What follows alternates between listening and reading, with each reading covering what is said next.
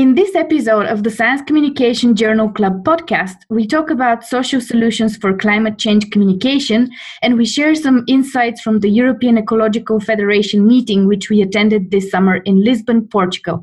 But first things first, our intro.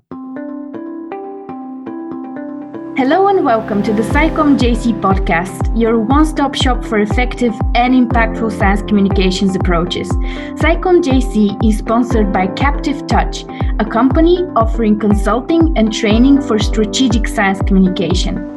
At SciComm JC, we aim to help scientists integrate findings from the latest evidence based research in social sciences and education into their outreach efforts. We curate, summarize, and discuss research studies and their applications to real communication contexts in a way that scientists can easily implement. Today, we have behind the mics the usual suspects Sherry, Melissa, and me, Nevena Hristozova. We also have a very special guest with us for a second time on our podcast. That's Ruben Oliveira, one of the organizers of the Ecology Across Borders Congress, which took place this August in Lisbon, Portugal, and which our team got the chance to collaborate with as a media partner and to contribute to the scientific program. Hi. Hello. It's nice uh, to have you again to speak and to speak about this very nice event that we attended. Uh, let me first give, though, the chance to our very special guest to introduce himself and to tell us a little bit more about the event itself. And uh, Ruben, you were already on a previous episode of this podcast. So, to our listeners, if you haven't listened to it, you really should. It's number eight. To our listeners, if you haven't listened to it, go to your podcatcher and uh, listen to it because you definitely should. Tell us a bit about yourself, Ruben. Okay, thank you for the introduction, Hannah. Uh, first, let me thank you again for having me in your podcast and for the amazing collaboration we had before, during, and after the EEF Lisbon 2019. So, I'm a biologist, an ecologist, and more recently, a science communicator. I work at SPECO, the Portuguese Ecological Society, which is a scientific society that Portuguese ecologists and promotes ecology as a transdisciplinary science. Together, we worked for almost a year to make it happen. It was a very difficult job for a, such a small team, but the results has been totally worth it. I'm really happy with the results and the incredible positive feedback we, we received. We are now working in the outputs of the rich and amazing scientific program and discussions we had. The Congress has built bridges, ecology, society, and different areas of knowledge.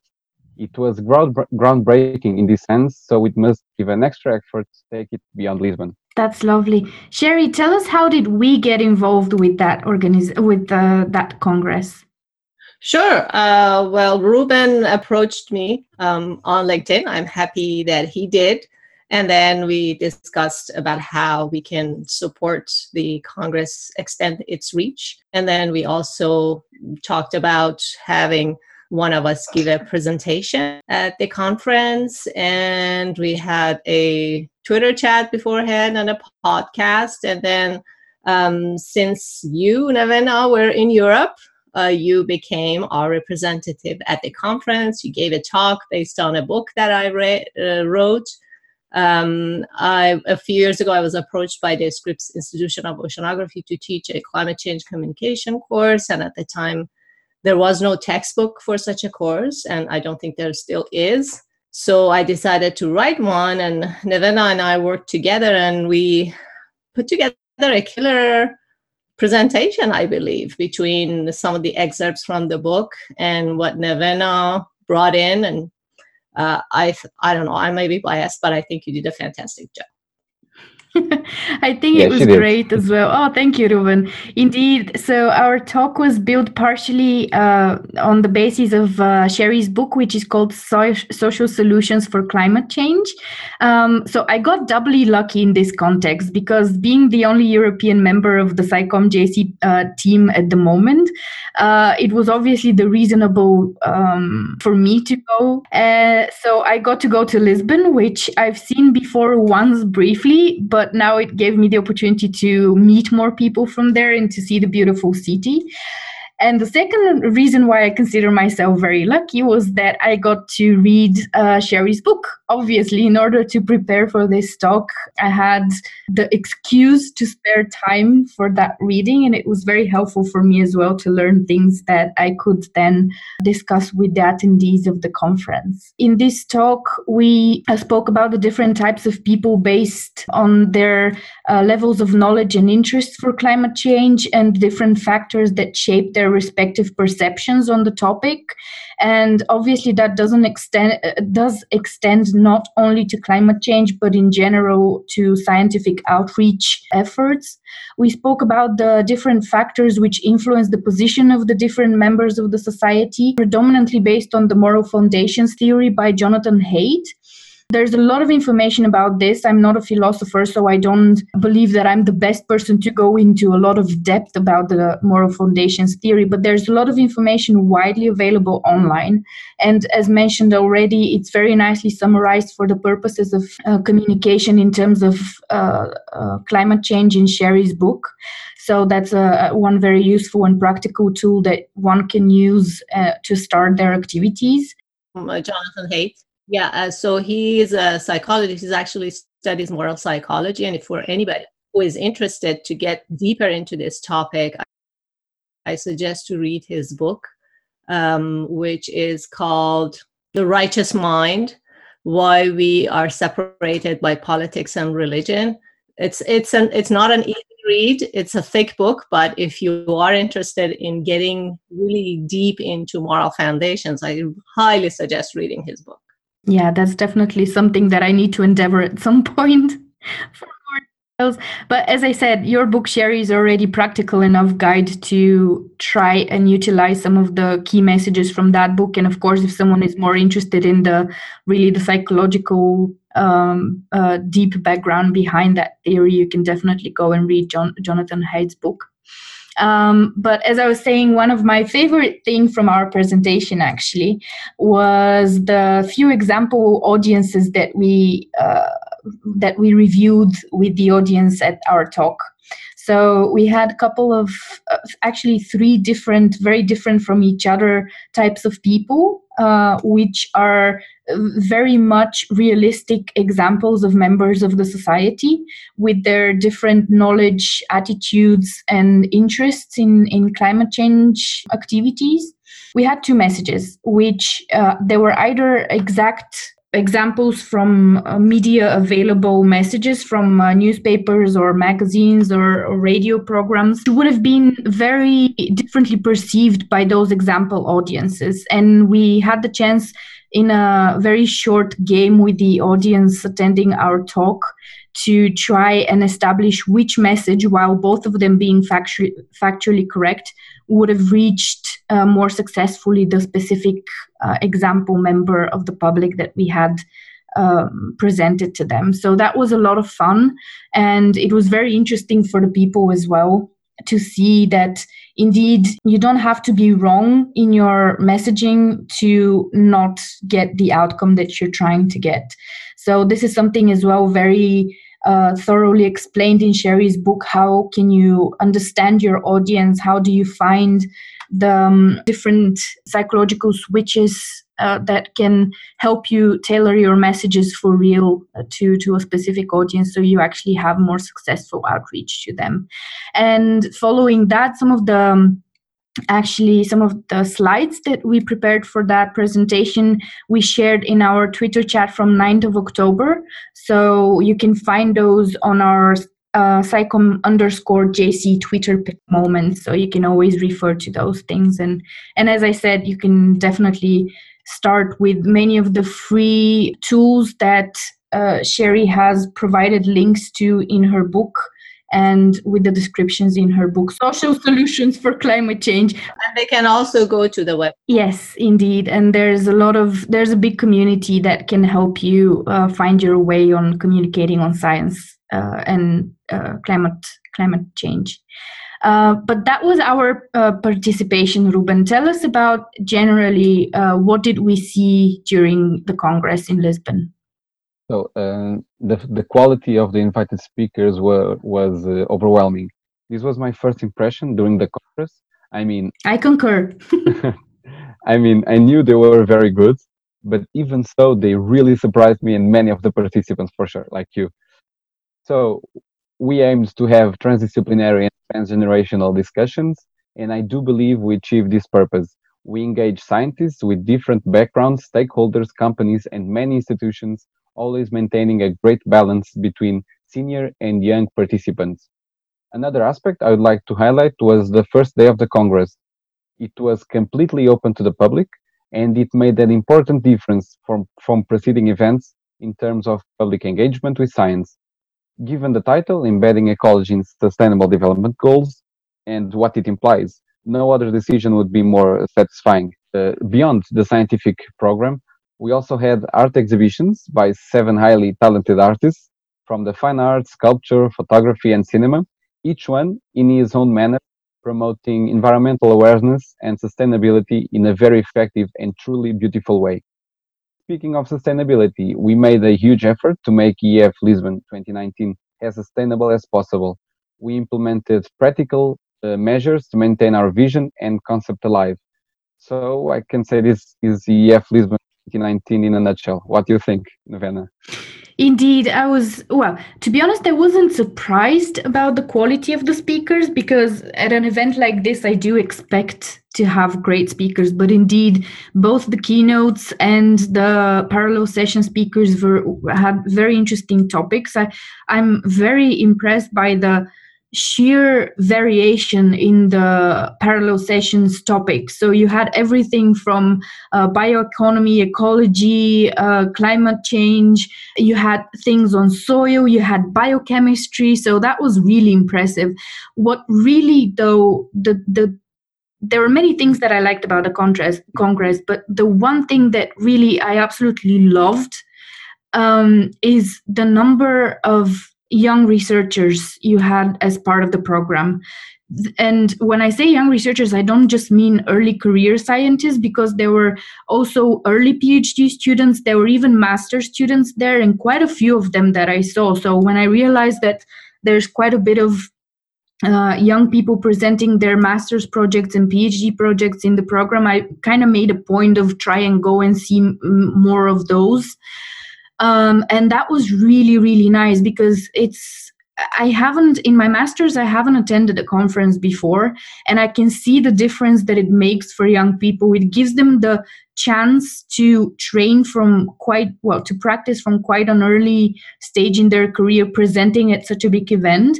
And the other thing that there were quite also advanced scientists in the rooms in the parallel sessions. So they had the chance to get very useful, um, constructive, and critical feedback on their work. And everyone was extremely positive and trying to give ideas, especially to the young people, how they can make their research questions better, how they can take their research further. So that was very, very nice to see. I have to admit that it's the first Congress I saw that much young scientists presenting, and that was really nice. Yeah, the, the, the only thing I didn't like was not seeing all the talks I wanted to see. Yeah, that's that's the trade-off. You had yeah. so much going on at the same time that yeah, you just had to clone yourself at some yeah, point. Many times, clone myself many times. yeah, indeed. But I think that's better to have so many interesting things to make sure that everyone finds something for themselves than actually having people bored. yeah. And that that's how you make sure that next time you organize that event, even if it's not in Lisbon, that people will still come again to actually actually see the progress on the things that they couldn't see the previous time. yeah. and yeah, something else that I really enjoyed, which is a, a, personal thing for me, that you had quite a bit of focus on science communication and outreach as, as well. So there were both from the keynotes and from the parallel sessions, there was a whole pillar on science communication and it was great to see that scientists are finally collectively growing into the idea of the importance of getting in touch with the different stakeholder audiences and actually trying to really do it right. So that was very refreshing as well. Yeah, I, I feel the same. Yeah. And what about you, Ruben? What is next for you personally? So, Because I can imagine that now that the Congress is pretty much finished and you have only the proceedings, you would have a bit of free time to, to endeavor on something new. not really. Oh no! there are still many things that uh, uh, me and SPECO and Professor Maria Amélia want to do regarding the Congress. Uh-huh. uh, in uh, making that uh, uh, idea of taking the Congress beyond Lisbon and outreach it as much as possible. Uh, my, I, I intend basically to pursue this mission of connecting science and society and creating in everyone's minds a broader definition of ecology. You know, an holistic science able to touch different domains of knowledge. Science communication is, well, the, the perfect tool to do it. So I'm planning to keep investing in projects and different approaches to fulfill the same. Uh, for instance, this week, as I, I was tell- telling you, has a direct output of the Congress. PEC has launched the, the responsibility of ecologists uh, that aims to be a fundamental document to guide professional activity of ecologists and their relationship with society.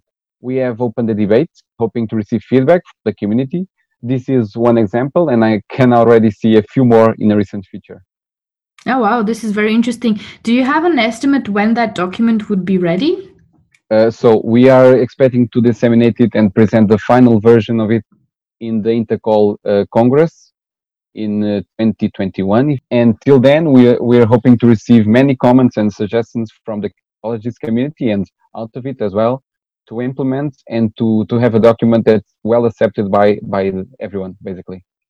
That's great. So, do you then approach the scientists which you think can contribute significantly to that project, or uh, is it like an open call that people can? Um... Yeah, both, actually. Okay, So great. we have, uh, you know, the EEF. EEF has many uh, societies inside. Mhm. So we are hoping that they disseminate in the, their own uh, for their own associates. We'll do the same here in Portugal, and we're hoping that uh, uh, the ecology ecological society of America uh, also disseminates it, and so maybe we can uh, reach many people and have many people contributing to this important document. Well, you heard it here, people. If you want to know more and how you can potentially get involved, get back to Ruben Oliveira on LinkedIn or Twitter to receive more information. Sherry, tell us what you think about all this. It's awesome, and, and I want to hear from. Well, first of all, when that document comes, which is what did you say, 2021? No, the, the, the document is already available.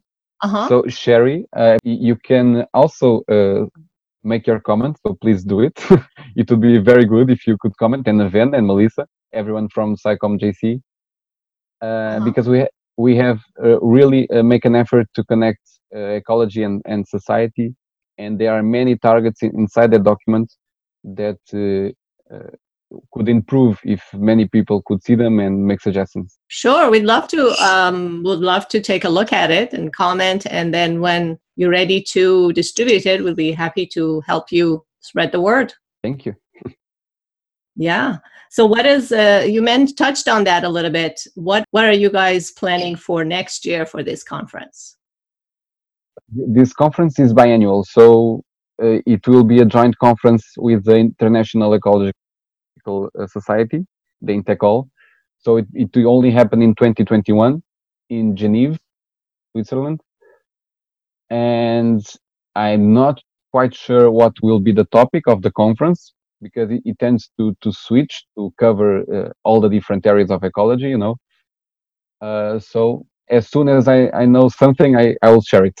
And I'm wondering, since uh, this conference is open to the public, if you guys maybe plan something um, outside the scientific talks. I don't know, maybe a, a festival or something. You know how people scientifically go outside and stand on a box or something, or presentations just for the general public, like making a making it a as maybe part of a few days conference, just one day for the public rather than scientists talking among them. we tried to do it in the, the first day of of the EEF Lisbon. Um, you know, we had two debates with uh, many topics being raised, and uh, actually, I think that the the kind of language that was used w- was appropriate for a non-scientific audience.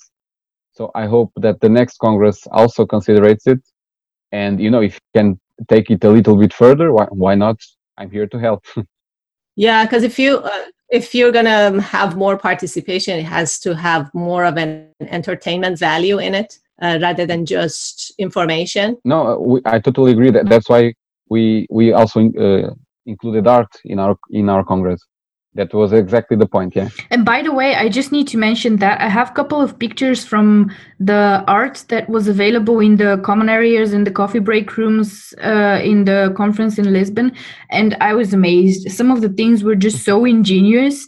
It was really really beautiful. So i can uh, share those on twitter. And most of the art uh, that was in front of the plenary rooms was actually art from uh, different uh, mostly plastics that were recuperated from the beaches in Portugal, and it was just amazing to see. From, wow. from one side, it was really disturbing what kind of things people threw away. But on the other hand, it was just impressive to see that even that can be turned into something quite beautiful in the end. Yeah, I, I, was really surprised uh, positively, positively with the uh, with the art and the artists and all the you know they, they were really happy to share their artworks in a, in a congress and I was not expecting expecting it because it I know it's not usual to to do it. Yeah, it's not the standard field. but how do we move forward, Sherry? Well, um, I'm excited that uh, this document is coming out. Um, but uh, with our aside from these um, talks that we attend and the festivals, we try to to arrange to get the uh, public engaged. I think we just have um, have to include the topic of ecology and conservation and sustainability in our everyday lives in everything we do without being uh, shaming people for for using plastics uh, and rather than teaching we just try to talk about it all the time and uh, basically be an example with our the way that we spend our own money that we in a way that we live our own lives. And then also be cognizant of the fact that people's uh, perceptions are shaped by their moral foundations their life experiences and their identity. Um, so when we shape a message we have to uh, really sh- uh, shape it in a way that is received by a particular type of audience because if anything we've learned through 50 years of trying to communicate climate change and also in our day pol- everyday politics, people can see exactly the same type of information and uh, interpret it in completely opposite ways. Proper messaging is very, very important. Um, and I think it's uh, it's true that we spend a lot of time and about learn science and the scientific information is important, but I think um, if we are to succeed in communicating science and inspire people, uh, we have to spend some time learning about human behavior, human psychology, and what shapes our decision making. Um, there's lots of literature out there, many of which I've referenced in my book, and I've tried to uh, put it all into one complete package as to uh, all these things you need to consider. There are examples.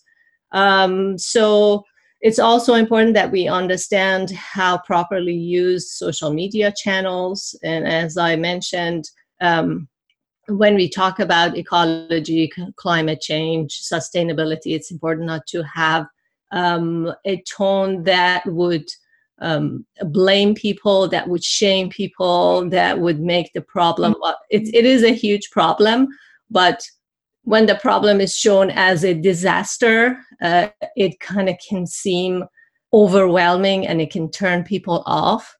There's also considerations with knowing how to debunk um, misinformation. There's plenty of them out there, and I've tried to, uh, in the book, try to provide suggestions that I learned myself by reading books and taking courses um, about how to deal with misinformation. Um, so that it doesn't backfire. There's a lot, there's a lot that the scientific community can learn uh, from what's already out there about social science, research in social science, science of decision making, psychology. Um, and what, if I had one final message, is that as science communicators, it's important that we don't pigeonhole ourselves into just reading science commu- science of science communication stuff we need to broaden our reading into all these different disciplines that I talked about. So, and yeah, and then share uh, again, be an example and without shaming people, just show people how you have changed your life, what you are doing to make a difference. And that can um, that can inspire people without making them feel bad.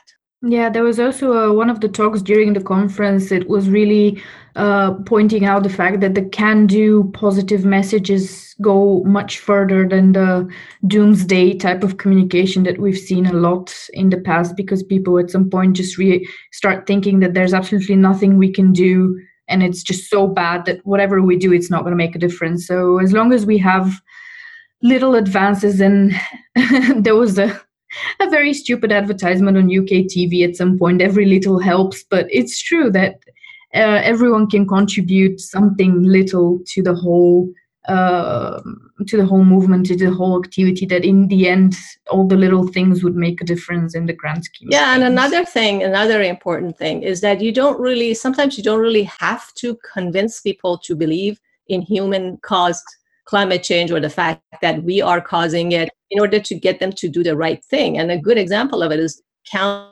mm-hmm. in Texas, uh, where they basically um, run their whole energy through wind farms. And we all know that Texas isn't really known for its uh, accepting um, climate change as a human cause entity. So keep that in mind. You don't necessarily, if you can get people to do the right thing without forcing them to believe that climate change is human cause, that should work too, as long as we can show them the benefits that alternative forms of energy uh, can provide, the benefits that sustainability can provide. Um, that's the that's the ultimate goal. No, no, you talked about this. You talked about this. Uh, Dawn, what's her name? She was talking about making plants um, visible. Can you say a little bit more about that? Uh, yeah, Dawn Sanders. Indeed, uh, she, um, correct me, Ruben, if I'm wrong, but I think she originally has a plant scientist education and now she's doing a lot of art and science outreach herself. Yeah, she works in a, in a botanical garden. So you can find her on on uh, Twitter, by the way, Dawn Sanders. She was one of the keynote speakers at the conference in Lisbon. And I absolutely loved her talk. So, me being a scientist and quite actively involved in science communication, she just showed me, even to myself, how um, easy it is to have a blind spot on something because her talk was basically focused a little bit on um, how neglected plants have been in uh, science communication and science outreach, especially, but not only related to climate uh, climate change communication, because it's to some extent we do believe or we do perceive ourselves uh, animals as more uh, easy tools to use as like poster children for science communication or for biodiversity loss. But plants are suffering even more from the climate change uh, than than animals are. And they can be just as fascinating subjects to be used uh, in science communication and outreach to people. And there's a lot of art that she showed in her home university as well in including in the buildings of the university uh, faculties that she's um, that was centered about plants. And it was quite impressive to see that. And indeed it, i haven't really given it much thought given that i'm a plant scientist myself uh, as a background. I hadn't really realized that we've turned a bit of a blind eye to the huge potential that plants have uh, in terms of being uh, useful friends in, in in science communication and outreach. So that's one of one of the talks, to be honest, that uh, was definitely my favorite. And she's a a lovely person to hear speak, which is no surprise then that she was a keynote speaker at the conference. But yeah, go follow her on Twitter. You can find her there as well. What is her home university? Uh, Gothenburg. Yes, indeed. She's in Sweden. Sweden. Okay. Well, we, I, I reached out to her on uh, Twitter, and I think at some point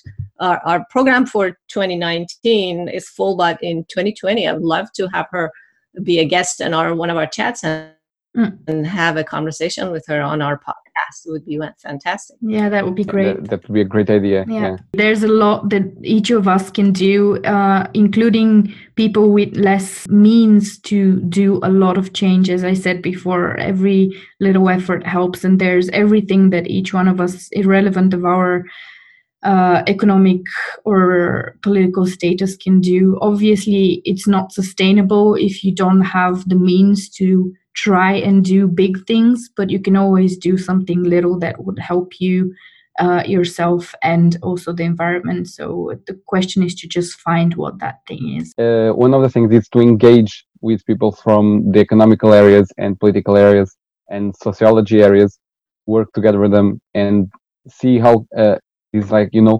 um, it would increase the strength of a message Mm. to have a, a broader su- support rather from the scientific only. You know, Definitely. uh, and I have I had a, an experience this week in which I, I went talk to a in a, a top faculty actually that uh, focuses on economics and management. And when I asked the audience if uh, they had any kind of discipline regarding to uh, sustainable development, uh, they said they didn't have any. Wow. So they never hear in the faculty of economics and management the you know the word sustainable development. That's That's amazing. amazing. So that was like uh, eye opening. You know, uh, they really need to, to have this kind of uh, messages, this kind of information in their education.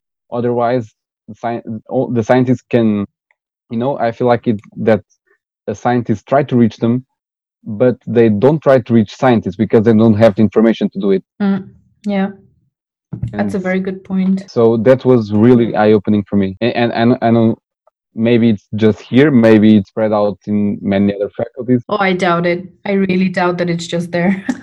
Yeah, but it's it's critical, you know. Uh, every type of activity in terms of not only climate change but in general uh, societal problems we can do a lot of things but if it's not sustainable it really doesn't make sense we're just putting a lot of effort and potentially money into something that wouldn't make a difference in the long run Yeah, and sustainable, you know, sustainable development has three pillars.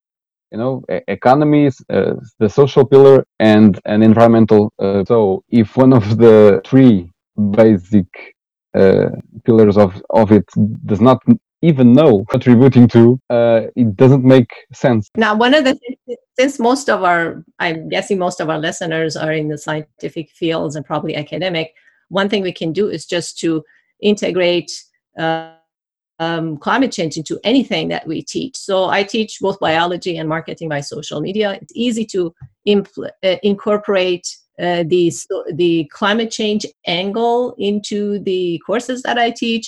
But with marketing via social media, I mean, it's marketing. But so the way I integrate it, just as an example of how you can do that, is I center most of pretty much all of my case studies and examples on sustainability. Every um, so I get the students to prepare a social media marketing plan, and the businesses they're supposed to create a market plan for a real business, and the examples that I give them to choose as the company or organization to develop the plan for are they all are in the sustainability space so this is just one example how you can incorporate um, that topic into anything you teach. Any anytime you get up and talk you can relate it somehow. And if you keep repeating it that constant repeating becomes um, unintentionally automatically becomes part of people's psyche Okay, so Ruben will be our resident correspondent in terms of uh, climate events around Europe, especially. Where can people get in touch with you, Ruben? By through SPECO